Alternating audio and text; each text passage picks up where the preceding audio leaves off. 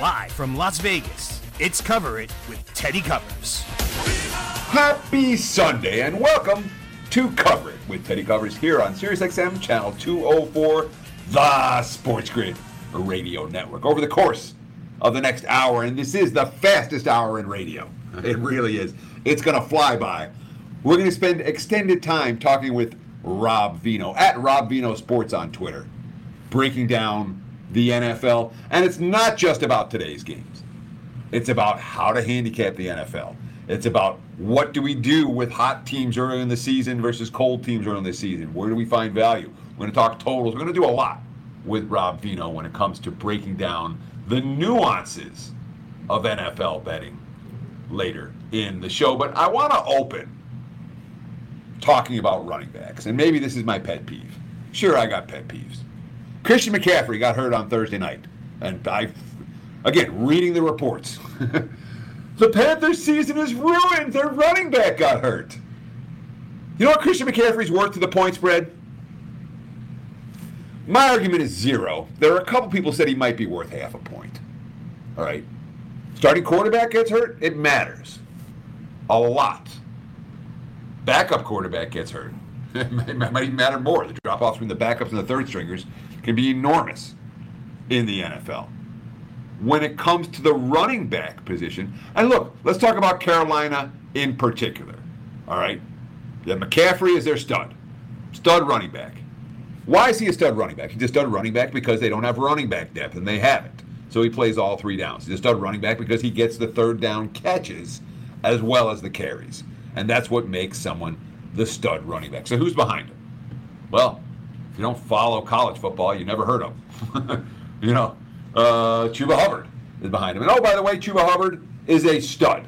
And when Chuba Hubbard came in the game after Christian McCaffrey got hurt, what happened to Carolina's offense? Did it look dramatically different? It did not. This is a rookie running back, not a first stringer either. A rookie running back taking over from a Pro Bowler. And the offense looked exactly the same. And people are like, oh, yeah, but McCaffrey, well, what about um, Derrick Henry?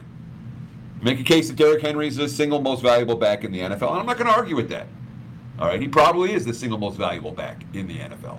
And behind Derrick Henry is two guys, and again, Jeremy McNichols, the kid out of Boise State, who nobody's heard of at the NFL level, and Mekhi Sargent, who is another guy that, you know, he played for Iowa. He's a rookie. He's not anyone that is well known at the NFL level. And sure, Henry, if you give him 30 carries a game, eventually he's going to wear down a defense. That's what happened against uh, Seattle last week. If you gave McNichols 30 carries, would he wear down a defense too? Possibly. If you gave Sargent 30 carries, would he wear down a defense too? Possibly. If you give both of them 15 carries, will one of them be fresh in the fourth quarter without putting up any of these big stats? Quite possibly. Maybe Derrick Henry's worth half point. Let's talk Saquon Barkley. Remember all the big deals. Saquon Barkley, when he comes back, oh, the Giants are going to be a whole different offense.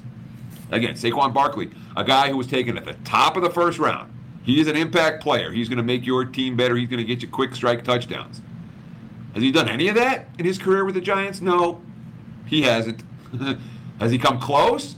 No, he hasn't. You know, and again, he's averaging 3.6 yards per carry this year. All right. This is the stud, the can't miss, the number two overall pick. As a rookie, he was pretty good. He gained five yards a carry. He hasn't approached that since. 4.6 yards the next year. Last year, he barely played. And then this year, he's at 3.6. Does Saquon Barkley matter to a point spread? No. Not even close. Are the Giants as good a team when he's not on the field? Maybe not. Maybe they're a little bit worse. But quantifiably worse? No. At the NFL level, now this is not the case in college football. In college football, you find a stud running back and the talent level between the stud running back and his backup is enormous. Not the NFL level. Look at the Cowboys, all right? Who's getting the carries now? It's not Zeke. Uh, yeah, he's getting some of them. He's splitting carries with Tony Pollard. Why? Well, they want to keep Zeke fresh, sure. That's some of it. the other factor is that Zeke isn't that much better than his backup. Zeke makes all the money in Dallas. Le'Veon Bell. Should I go on? you know, I mean, you think about the Le'Veon. Oh, I want to get paid in Pittsburgh. Okay, The Steelers are smart. We're not going to pay this guy. All right, I'm going to pay for the Jets. What happens when he goes to the Jets? He stinks. One running back, and of course, since everywhere that he's been, what do you, you know, where, where uh, in Kansas City? All right, great. Not an impact player, not anyone who's going to affect a point spread, and that's across the board in the NFL. There is no point spread differential from one runner to one back to the next. Dalvin Cook's banged up, great. I mean, I don't mean great, but I mean, you know, it doesn't matter. you know, they're the same. and what we've seen over the course of the last year, as sports betting has gotten more and more prevalent, as we've seen more and more states legalize it, we're getting more and more mainstream media trying to analyze games from a point spread perspective which in my mind is very problematic because A, they're not bettors, and B, they're most assuredly not winning bettors, and C, they're not giving anyone good advice. But their editor said, oh, we need this. Give me a thousand words. Go for it. And that's the type of info you're finding. And what you're seeing is a lot of talk about running backs, and this running back matters, and that running back matters, and the other running back matters. And I'm telling you, right? But look at San Fran. All right, they've had every running back gets hurt. What's Elijah Mitchell doing? Oh, he's averaging 4.1 yards a carry. And he's got a buck 46 on the ground already. Running backs don't matter. That's all I have to say about that. Rob Veno coming up next.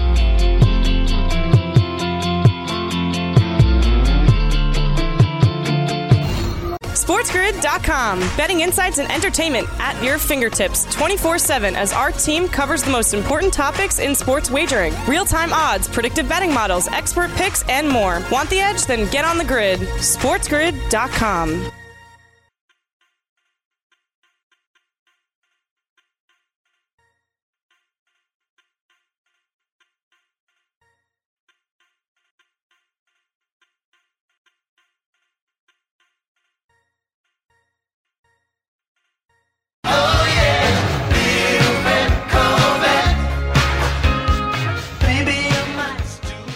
Welcome back, Cover It with Teddy Covers. And look, there's nothing like being informed with all the odds, analysis, and best bets all day long. How do you get that? It's real simple. Follow us on Twitter at SportsGrid and at SportsGrid TV. You can follow me on Twitter at Teddy underscore covers. And you can follow our guest today on the NFL podcast at Rob Veno Sports. Mr. Veno, I haven't talked to you here since the summertime. How are you doing? How's the start of your football season. Um, happy Sunday to you. Happy Sunday to you. And, you know, Teddy, um, in response to when you uh, asked me to be on the show this week, I responded by I thought you'd never ask. So it's been a while for the two of us to um, back up again. But glad to be here. Thanks for having me. And good to dig into some NFL today. Absolutely. Yeah. And uh, there's a lot to talk about when it comes to the NFL as we enter week three of the National Football League. But I want to start. I like talking broad picture. This is not a pick show. It's never going to be a pick show. This is a show that's supposed to teach you how to fish, not give you fish to eat. So we will, and Rob's going to give us a free play at the end of the show. I'm going to give you a free opinion uh, for the NFL today at the end of the uh, show. But when we start out, I want to talk about the betting marketplace.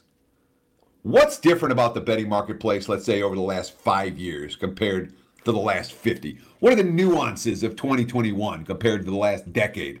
Uh, you're someone that's been doing this, you know, you were doing this full time when I moved to Vegas in 1998. So you've been doing it basically your whole adult life.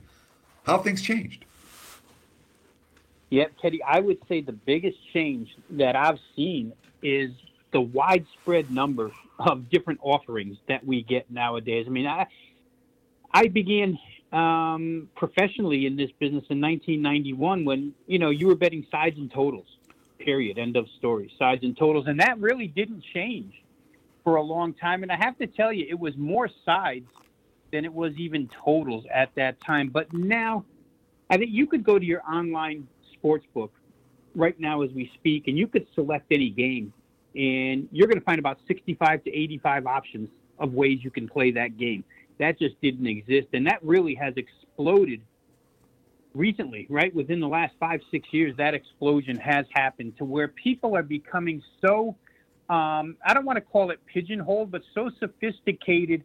And we work with guys like this every day that can single out team totals as their um, as their point of emphasis. Team, uh, guys that can do halftime betting. We've seen a big switch in Major League Baseball to where people bet first halves far more than they do full game, and it's all because there's so many different things offered to us. It's almost like, you know, the prop sheet for the Super Bowl used to be, um, you know, once a year, and it's almost like props are becoming the norm in the betting world now. You have in-game betting, which is widely available right now. I mean, if you wanted to stretch it to college football, FCS versus FCS team betting universally available, sides and totals. I think again the betting styles have changed because people have so much more to choose from that they focus on different areas now.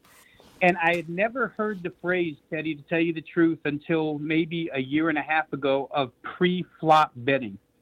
But pre-flop betting basically is a creation made by in-game. It's guys who will take the full game spread, put a percentage of their bet on that, and then use the rest of that wager to go about it in game style. So eh, there's a bunch of things that have changed, but to me, it's just the widespread offerings that are available, the options of things you can bet on for each individual game. That is just crazy to me at this point in time. Sure, and uh, of all of those, the one that I think is the most attractive to me is the NFL single team totals, where you're just saying, mm-hmm. is this team going to score more than 20 and a half points this week? Yes or no? Um, because I love the options where that's all you get. You know, it's not who's going to score the first touchdown. You got to pick out of you know a list of twenty guys. It's one team. How many points are they going to score? Uh, and in my mind, that one of the best new offerings that simply wasn't available here in Vegas or just about anywhere else when we started in this business 20 years ago. And frankly, you didn't find team totals widely available even five years ago. That's something right. that's different. Rob, when it comes to, and again, rules are always made to be broken. All right. And we have a wide variety of listeners on this show. We have uh, experienced bettors who want our analysis. We have some emerging bettors who are just trying to refine their craft. And we have plenty of beginning bettors, the newbies, who are just learning how to bet and beat the NFL. So give me some rules. Give me your top three rules for beginning NFL bettors. And I know full well that rules are made to be broken. We got just a couple of minutes before the break, so if you need more time, we can go after. But Let's go quick. Give me three quick rules. Yeah, and I'll, I'll preface it by saying this, Teddy. When I did this, um, I, I actually wrote a note to myself that this group has evolved. So, as you say, they're often made to be broken. But I would say this the, the number one staple that always will never change has got to be discipline for beginning bettors. You have to have money management. And I would think along under that discipline guideline comes don't play excess or extra bets of significance just for the sake of playing games. Stick to the ones that you legitimately like. Be disciplined with your money. That would be rule one. I would say rule two, as I evolve here over 29 years, would be try to focus in. If you're a young bettor, if you're a beginner bettor, focus in on a specific area while you gain experience on the entire sports betting world. Um, try to pick out a conference in college basketball, pick out a conference in college football, and zero in. And from there, as you go on, as years go by, uh, you learn about the rest of it, and you can become a more widespread bettor. But I think focusing in on one area that you generally have interest in is really good.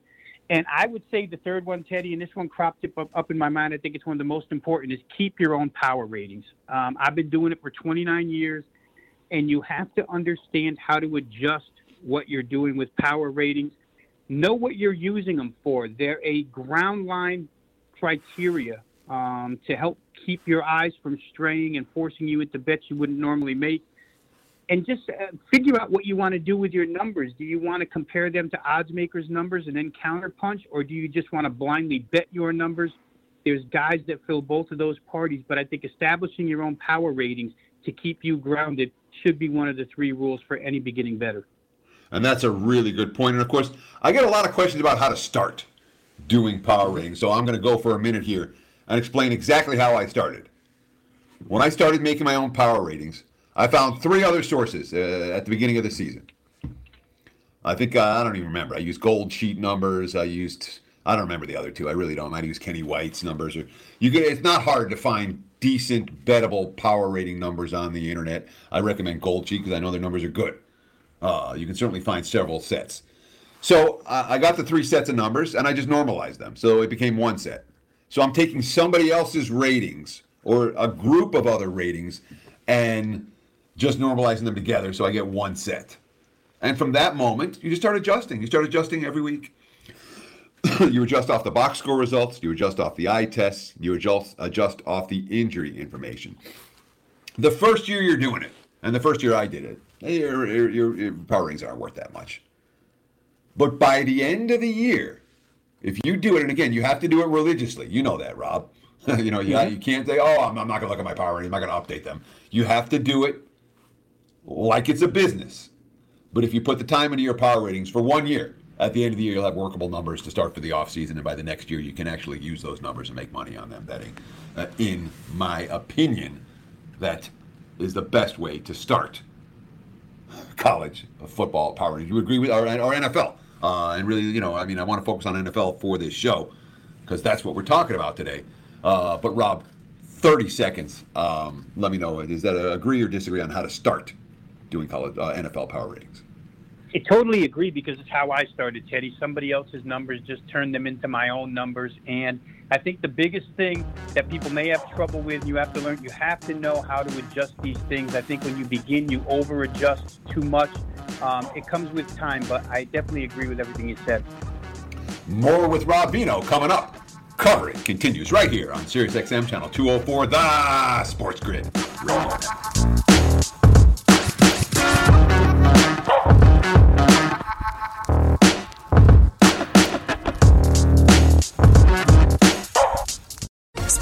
SportsGrid.com. Betting insights and entertainment at your fingertips 24 7 as our team covers the most important topics in sports wagering real time odds, predictive betting models, expert picks, and more. Want the edge? Then get on the grid. SportsGrid.com.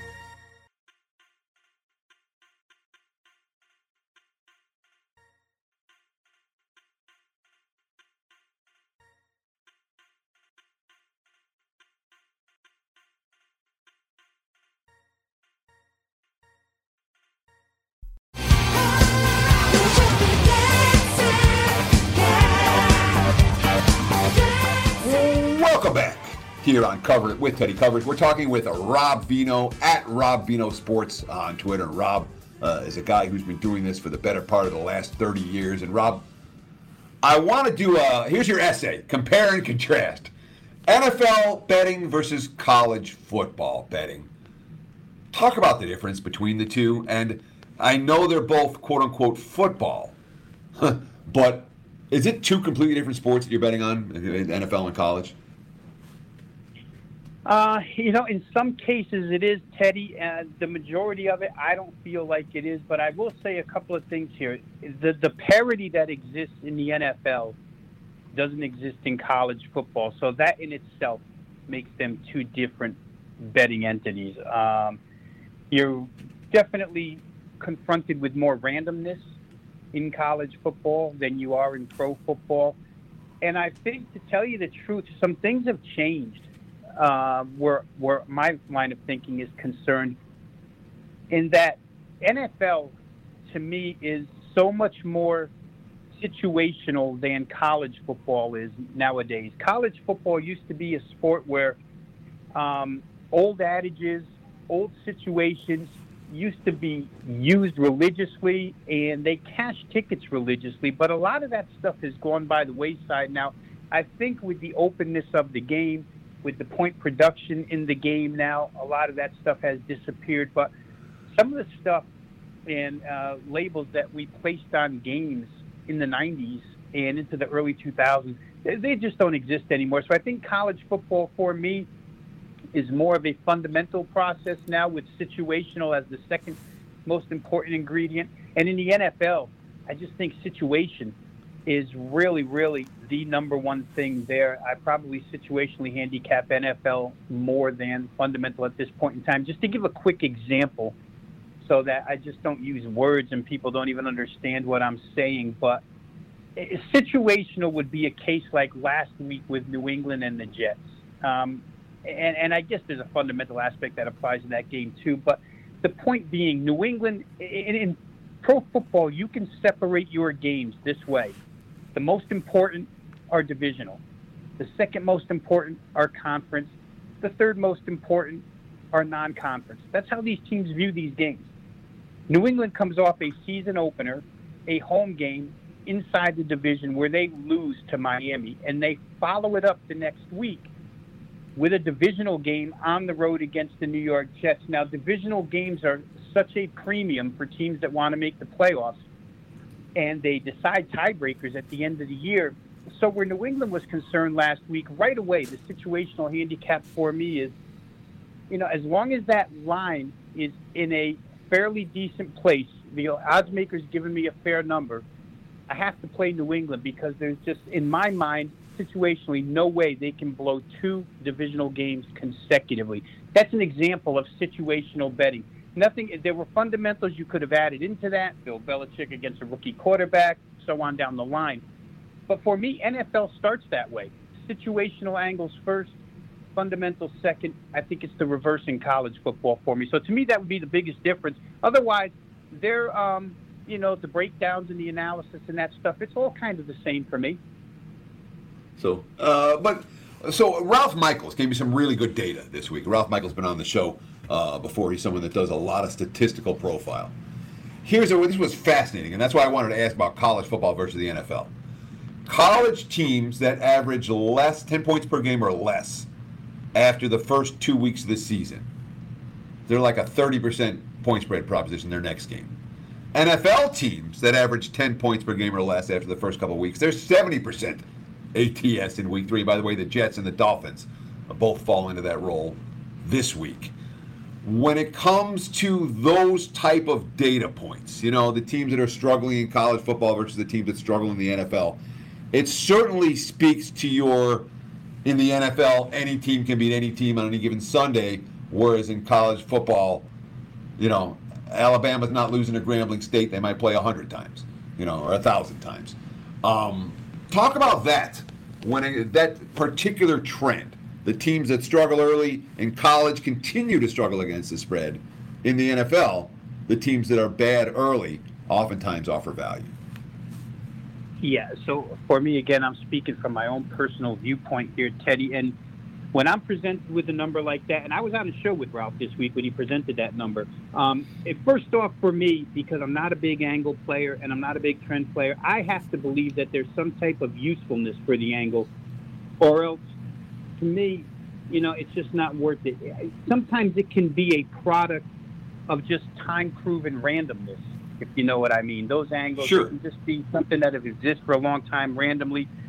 There's very, very little in sports betting, for those that are new to it, that doesn't come with a host of logical variables attached to it, right? I mean, you can take these numbers and then you start looking in deeper into those numbers and you start attaching variables who played, who didn't play, who was the coach, who wasn't the coach, blah, blah, blah, on down the line. So a lot of times those numbers are not useful to me. In this particular case, I wouldn't use either one of those numbers that were given by Ralph as a single reason or a main reason to bet a game.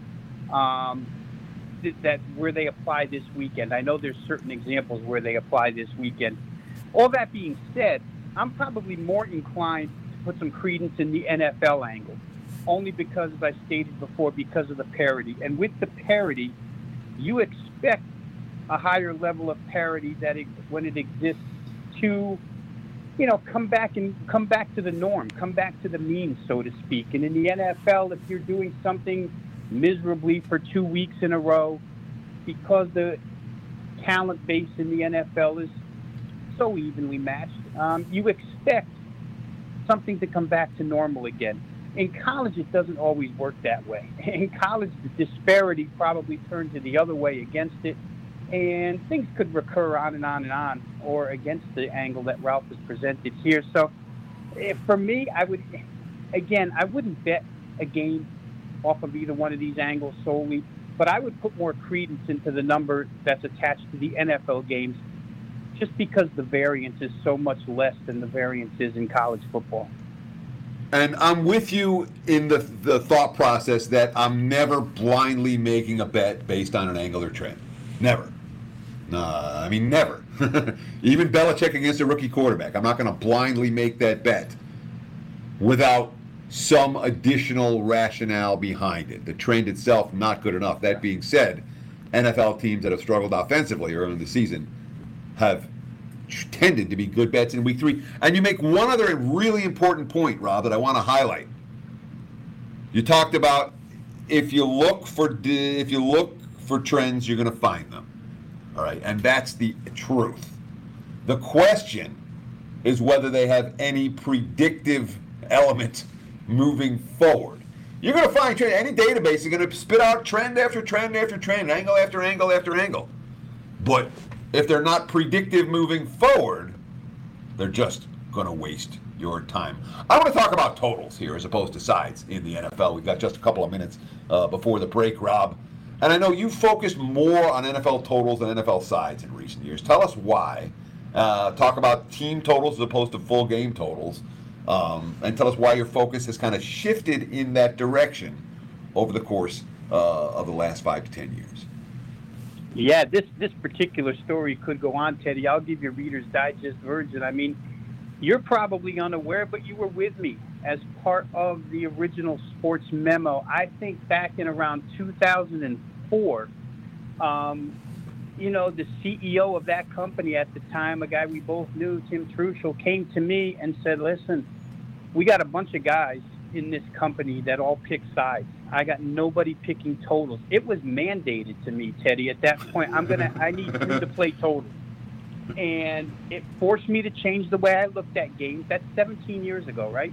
Um, but I did it because, and, and again, I talked about this earlier. Sides were really the thing that everybody played. Full game sides. I mean, what, what we're blessed with to be able to bet on now is outrageously more than what people used to bet on any given day. Um, and so, as not to go over the time limit here for this segment, I'm just going to say that it was mandated to me it changed the way I look at games. When I see a card on a college football Saturday or an NFL football Sunday, I don't look at point spread. My eyes are immediately attracted to totals. And within that, to even dig in even further, um, I tend to look for games to go over. I mean, I'm trying to sort through the card. If it's a 16 game NFL card, I'm trying to sort through the five or six that I really think have an opportunity to get over because over the years it's been what I do best. So it was mandated to me. I kind of refined the ability to do so, and it's come to the point where I'm mostly an over player. To the point where I was on another show today, and somebody in the audience um, texted in, "Rob Veno sniffs out overs." So people who listen to me enough seem to know that that's what I'm doing. But that's how it started, buddy. It was innocent enough. It wasn't really a conscious choice. Sure, and uh, I mean, when it comes to certainly from a, a, viewer standpoint, all right. I'm someone that watches games. All right, I watch games every night during basketball season. I watch games all weekend long, from nine in the morning usually uh, till close to midnight uh, here on the left coast uh, on Saturdays. Then I come wake up on Sunday morning and do it again. So I'm getting a lot of my analysis from the visual uh, side uh, of the equation. Uh, but Rob, I don't think that there's any question about it. you know, um, when it comes to betting unders versus overs, overs are so much more enjoyable to bet on and watch. And again, I had the under on Thursday night between Carolina and Houston, and I didn't turn that game on until I knew it had already cashed. there you have it. We'll be right back. More with Rob Veno coming up.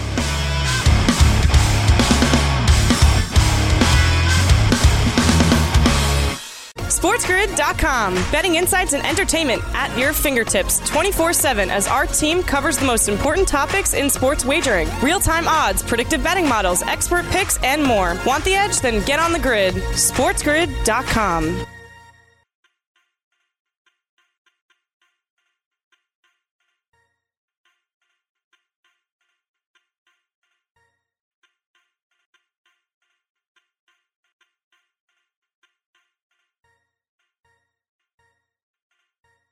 Working nine to five, what a way to make a living, barely getting by. Stay on the grid all day, even when you're not tuned in, by following us on Twitter at SportsGrid and at SportsGrid TV. You can follow me on Twitter at Kenny underscore covers. You can follow Rob Veno on Twitter at Rob Veno Sports. And Rob, We're deep into NFL discussion right here. And now I want to ask you moving forward. This is not specific to week three. All right. But I want to ask you this is the time of the year where already we're starting to see teams get undervalued or overvalued based on some early season results. Right now, two weeks in, is there a team or two that you see is undervalued compared to your powering numbers in the betting markets? Yeah, in fact, and they both come from the same division, ironically enough, Teddy. I would start with the Miami Dolphins.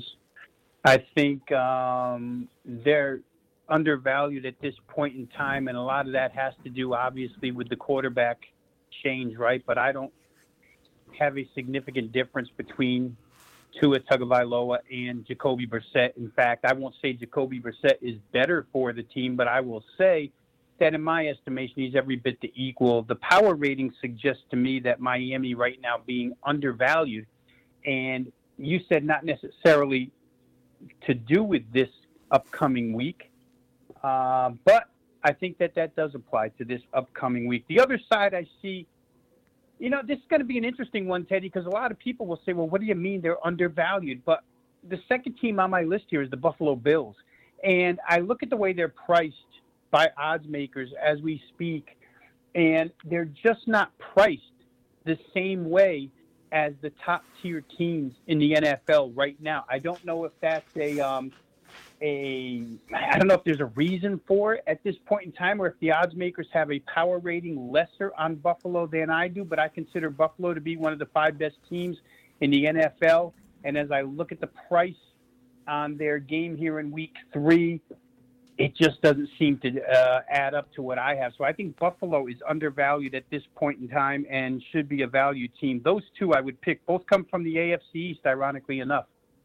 Yeah. So, and then they're both interesting teams to talk about because, like, for example, this week my power, my pure powering number for the Bills uh, against the Washington football team is sitting at ten, uh, with the marketplace sitting at seven, and yet I wasn't inclined to rush to the window to bet Buffalo just because I'm not, you know, when you think of the Bills, you want them in a let's lay less than a touchdown or let's lay a touchdown with Buffalo as opposed to, and now this is the team that we want to lay uh, more than two scores with. Now, Miami has a dismal looking statistical profile after two weeks. I'm going to ask you about stats after we talk about teams.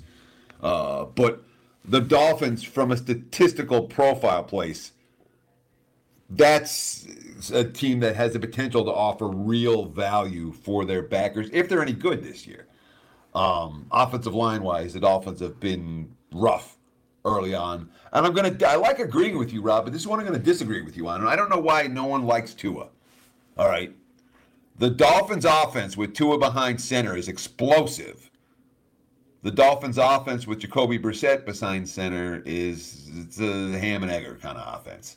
You know, I don't know if they're going to get shut out this week the way they did last week, but I think there is a significant drop off between the starter and the backup in Miami. The markets and Rob Veno don't agree with me. Let's talk about teams that are overvalued right now. Teams that maybe uh, got off to a little bit too hot a start, or maybe they faced all the right opponents. Certainly, I'm super disappointed that the Carolina Panthers have started, even though I have an over, I got Carolina over seven and a half wins uh, as a season long bet on the Panthers. The fact that they're 3 and 0 right now and three wins and covers, it concerns me because I'm looking at Carolina like, yeah, the time to back them may have come and gone. They might be an overvalued commodity moving forward. Anyone like Carolina on your list as an overvalued commodity this early in the season? well, Carolina's on the list, that's for sure, Teddy. So I'm glad you brought them up. Um, you know, and the injury concerns, obviously, off of the Thursday night game, help to add to that um, potential overvalue spot with the Panthers. But the other team, again, might be a surprise to people because I know people like this team to start the year and feel like they have a lot of upside. But to me, overvalued presently are the Washington Redskins. And I'm going to say that from this fundamental angle the Washington Redskins are a team that when you ask anybody that bets games or that follows the NFL, number one strength of the Washington Redskins, they're immediately going to come back at you with defensive line, pass rush. That's their strength. only that after two games, that pass rush has been dismal. At best, it ranks 26th in the NFL right now, analytically. And again, a lot of times the analytics people use stuff that we don't quite understand. So throwing 26th ranking out there um, sometimes could be a little bit misleading, perhaps. But I think if you've watched Washington through two games, you're not necessarily sold that this pass rush is what you saw last year and that it's what you expect. And when you combine that, this is the worst combination in football anymore, Teddy. Lack of pass rush and lack of pass coverage. You put those two together and you're in a heap of trouble. And for Washington right now, their pass coverage, they're allowing almost 72% completions on the year. Um, those two go hand in hand. It's a bad fit. I think Washington right now is overvalued. And it's interesting that when I went through my list here, I came up with Buffalo is undervalued, Washington as overvalued. And as you said, my power rating two makes Buffalo a much heavier favorite over Washington in today's game than um, you know the odds makers believe. So I think my ratings all you know, A, A plus B does equal C where I'm concerned. I think the Redskins are very overrated at this point in time. It could change, but we're talking about right now as we speak. The Washington football team. They need a nickname. Oh, uh, God. So, all that being said, hey, if it's the worst, year again, if you're going to make mistakes out here, that's a good one to make. Um, but we're going to get a free play from Rob before this segment is done. We'll see if he goes to Buffalo and Washington. Real quick, Rob, when we're talking again, we're doing uh, teams right now that are under overvalued in the marketplace. Let's talk about totals. Is there an over team in the marketplace now that maybe a team that hasn't gone over in their first two games that is primed to cash some over tickets? Or an under team that has been higher scoring than expected after the first two games, but they're not built to play that way? Uh, let's look at an over team and or an under team to talk about moving forward in the NFL. I'll be proactive with this one, Teddy. I think an over team to look for down the road, maybe even further than just one week or two weeks, but down the road through this NFL season is the Cincinnati Bengals. I think the offense is going to really gel with Joe Burrow and company. And um, the defense showed in the opener against Minnesota that they're still vulnerable. While they played well against the Bears and they played well in stretches against Minnesota, there's points through a 60 minute game where they're still vulnerable. And you need a really good offense and a vulnerable defense at times to create over. So I think the Bengals, as a proactive approach, would be a team that I see as over. And I'll really quickly go ahead and give you a team that I see as an under team at this point in time, and that's the Indianapolis Colts. Uh, just they, they've become pedestrian I think that their defense is better than what has been shown the first couple of weeks. They're obviously one of those umbrella styles, bend but don't break. I would um, proactively think that they are going to be a team that begins to allow more field goals than touchdowns, maybe not more, but a higher percentage of field goals rather than touchdowns, which would lead to under. They're priced pretty high in the totals market right now. Um, but I think Indianapolis proactively down the road an under team and the Bengals uh, for the same you know same lookout, same forecast, proactive forecast. I think they're probably an over team. And Indy stands out to me as an under team as well for a different reason than one you gave. So I want to mention it right here. When it comes to you're grading out the skills and talent, the quick play, uh, quick strike, big play capability of NFL teams man, Indy really lacks playmakers. They do. They don't get the big play, quick strike, touchdowns. Rob, we've got just a few minutes left, and I want to get a free play from you. But before I do, I want to ask you about NFL stats, and especially this early in the season. I did a whole rant about college football stats uh, on Cover It with Teddy Covers yesterday on the college football show with Brian Edwards uh, talking about our college football stats are both misleading and unusable, and winning bettors can't use college football stats, especially in the season. Is that the same story in the NFL, or do you believe in stats? And if so, what stats do you believe in? Teddy, I'm with you. I think they're very misleading, especially if you're speaking from overall statistics. They're as misleading as it gets. I very rarely use overall defense, and it's true that when somebody says this is the number one defense in football, that may be true, but I'm more apt to go to individual game statistical lines. I need to know all the variables that existed in a game that produced those type of statistics. I need to know what the strength of the opposing offense was, what the weakness of the opposing defense was, in order to make those statistical lines make sense to me. Because just throwing a bunch of overall numbers at me, it's useless to me. Um, I've never used them. I probably never will use them. I get so into the weeds with matchup and fundamental analysis that the only way for me to do it the way I know how to do it, handicap these games, is to go into individual statistical lines and know what's behind every single game's worth of statistics. Um, oh, like I say, overall, especially after two weeks of NFL football, these overall numbers to me are just um, meaningless at this point in time. There's probably a couple that have meaning, Teddy. Obviously, I don't want to throw a complete 100% blanket statement over anything when it comes to sports betting, but you get my gist here. I'm just not one that uses those um, for any reason whatsoever. I'd rather have individual games and know everything that went on inside that game. Sure. And of course, if you're looking for numbers that you can possibly use to make predictive, uh, accurate predictions about the NFL, aggregate yards won't help you. Yards per play on offense, yards per play on defense, a much better measure than total yards uh, in telling you how good or bad an offense or defense is. Rob, we've got less than two minutes. I need a free play, and I want you to promote yourself. So, uh, use go in order. How to find my work is real simple, TC. If you want to find me at on Twitter, it's at Rob Veno Sports. If you want to find the content that I produce, um, both video-wise, um, game analysis-wise, and selection package-wise, if you're interested in selection packages, just go to wagertalk.com. Again, it's a free membership. Just go there and plug in your email address, and you can get access to all the content, uh, the free content that's available each and every day, breaking down of games. I'm there Monday through Friday. Once again, it's wagertalk.com. And of course, Rob Veno is someone who's got a pretty good track record when it comes to analysis.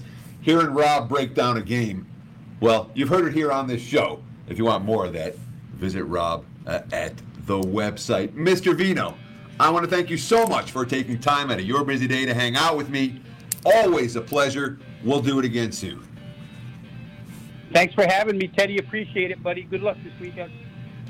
Cover it continues after this. You guys want one more free play?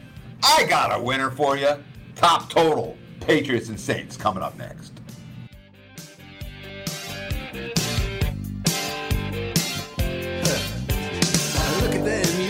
SportsGrid.com. Betting insights and entertainment at your fingertips 24 7 as our team covers the most important topics in sports wagering real time odds, predictive betting models, expert picks, and more. Want the edge? Then get on the grid. SportsGrid.com.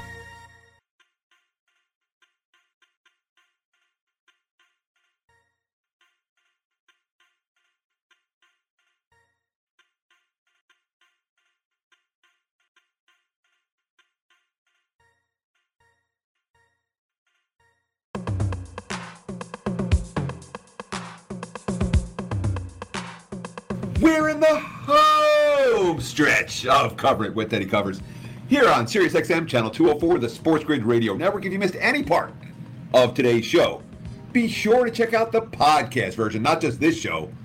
Sports Grid's got a ton of great shows anywhere that you can download podcasts from your favorite podcast outlet, Apple. You know all the drill.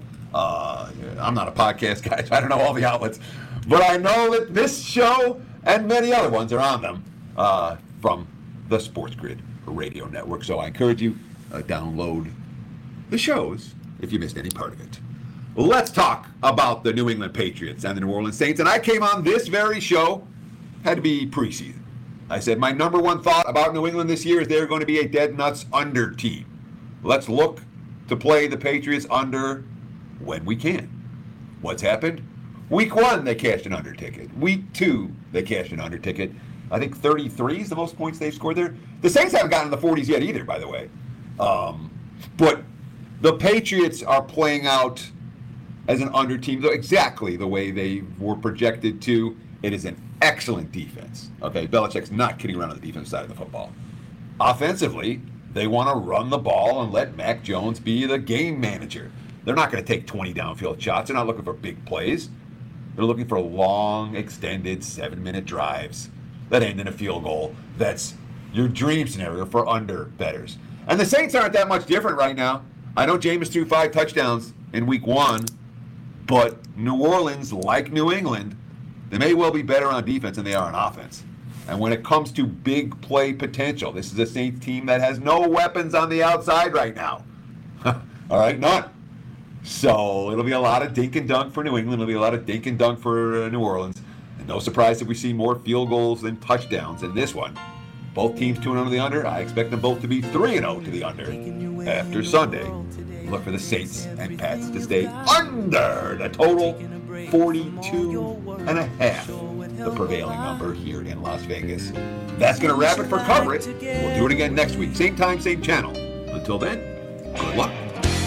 Sometimes you want to go where everybody knows your name.